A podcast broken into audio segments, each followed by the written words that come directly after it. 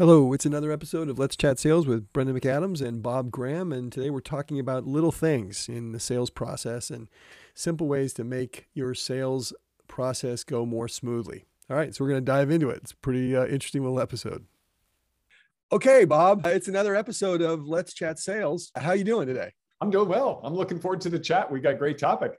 Yeah, I think so. And and that topic is it's like this podcast. It's about little things as we try to do on these podcasts, we like to keep them short and very digestible because your time is valuable and attention span and so forth. And so I thought we'd quickly talk about the importance of little things and and the little gestures in sales that can make a huge difference. How does that sound?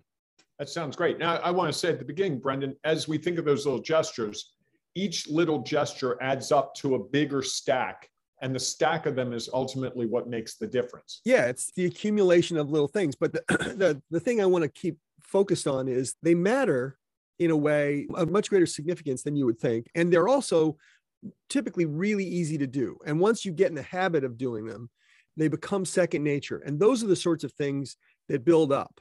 It's like i always talk about fundamentals and the importance of things like in athletics it's footwork right? It's like a little thing it seems trivial, but it's so important. I hate to use sports allergies all the time, but the mechanics of throwing a football and certain athletes are they, their mechanics are just really good, and that makes the huge difference. And it's such a little thing.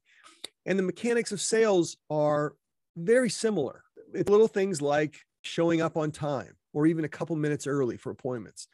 And that's an easy thing to do once you get in the habit of it, right? I would add before that, confirming the appointment hey uh, i just want to make sure it's 10.30 still good for you tomorrow morning confirm the appointment and and what you're going to talk about in two or three sentences another little thing is to keep your messages short and readable right people are reading them on the phone don't make them a long preamble. There are instances where you want some long form document because you're explaining something in great detail, and that shows attention to detail and knowledge about the expansive knowledge about the. That's probably an email, not a text. Yeah, but but the idea is any a lot of emails can be a lot shorter than they are right. just in the interest of people's time. Again it, it's making it little compressing it making it easier for everybody not just the customer but also for you.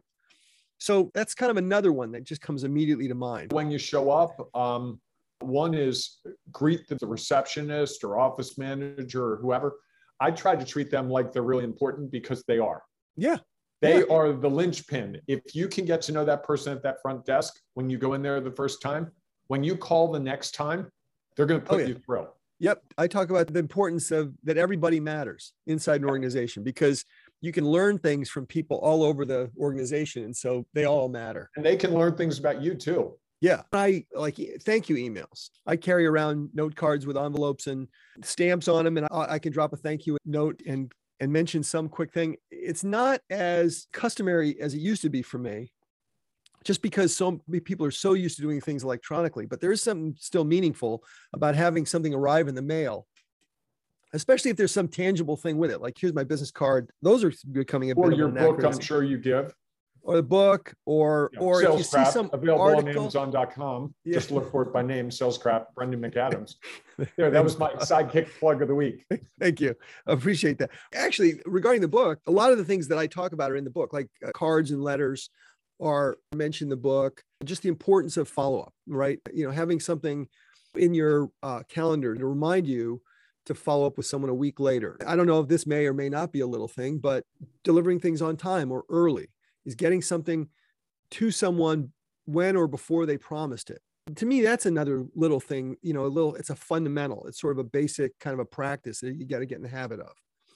Have, so, a, have a business card with you to give to them? Yeah. What do you like? What's your take on business cards? Are they still a thing?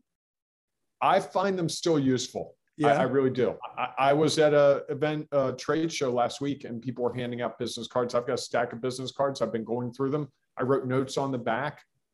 I think you still have to have them. I think they're interesting to me. That It's an interesting sort of a thing because so many times I have a meeting with people and I know all the information on their on their card before the meeting because of the email and and the back and forth setting things up. So it's it's sort of fascinating to me. I still have them. I'm kind kind of fond of them, but I they're they're useful getting them because you can write important little notes about that person and then use that, you know, rather than rely on your on your memory. And I suppose that's a that's sort of a thing a little thing is not relying on your memory and instead being able to take notes and yeah. having some sort of a little system to remember people and what they do and what their interests are, and then catalog those in a CRM or in whatever system you choose to use. So you can go back and remember. Uh, so the next conversation that they have kids or they have an interest in golf or horses or something like that. If it's easy to do a favor for someone, I like to introduce people to other people.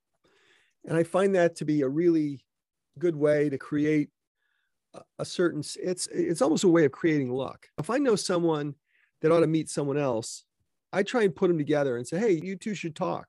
I think you you do that a lot. What's that? You do that a lot.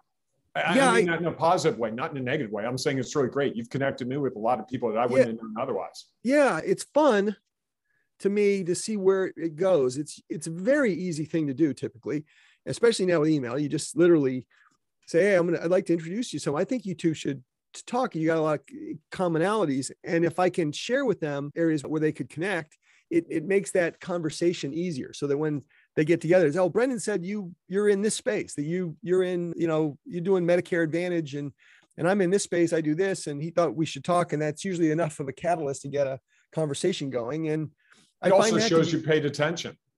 Yeah, yeah, those are kind of little. That's a little gesture that I think can pay off big time. And oftentimes, folks are, t- tend to want to reciprocate when when you do that. So you end oh, up yeah.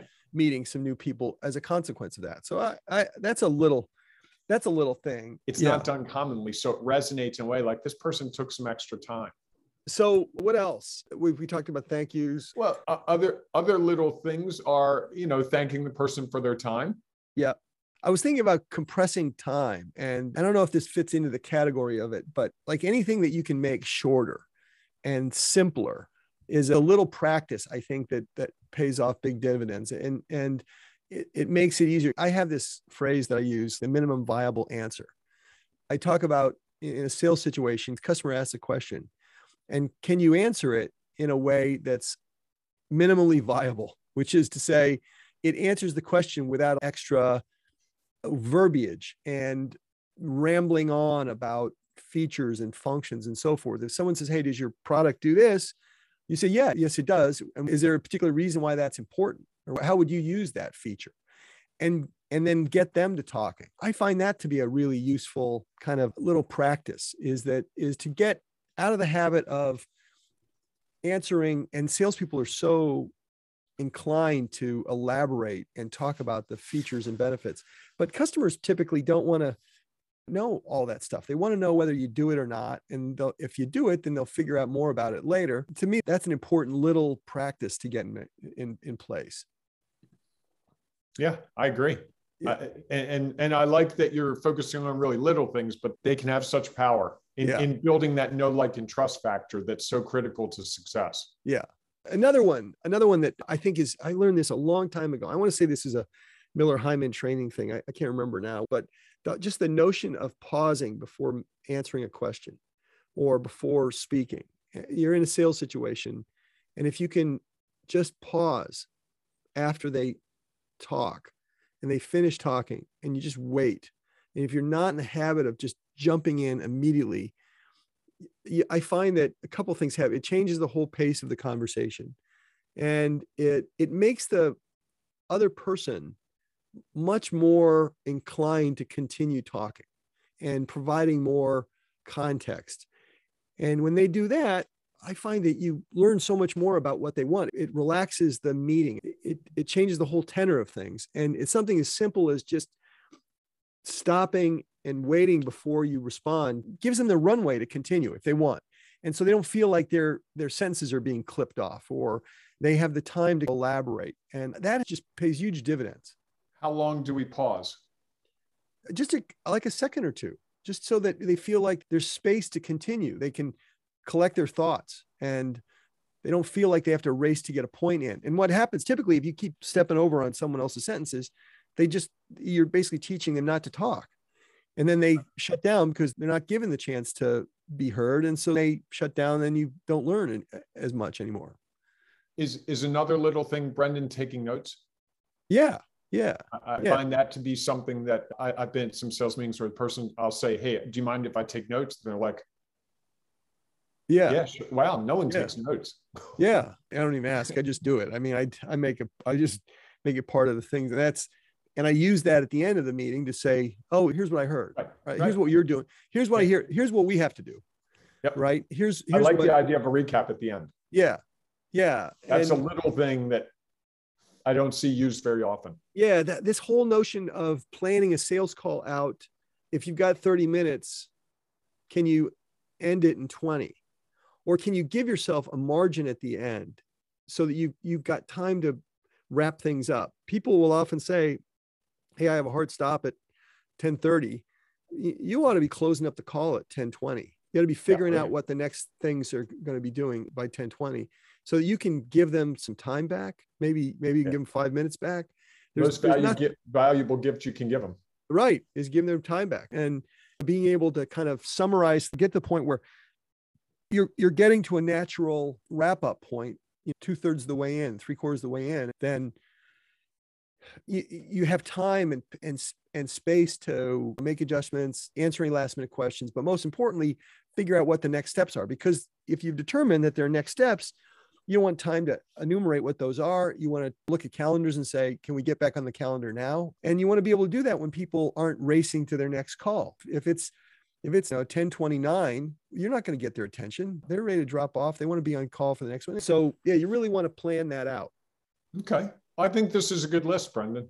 There's some, some short, actionable things that you can do that will make a big difference in the long run. Yeah, we can go on, de- on developing sure, that yeah. relationship. Yeah. All right. Thanks, Bob. Good chat. Thank you, Brendan. All right. Talk to you. Okay, and that's another episode of Let's Chat Sales. Uh, thanks for listening, and please uh, feel free to share this with anyone who might benefit. And if you want, and we would appreciate this if you might leave us a review.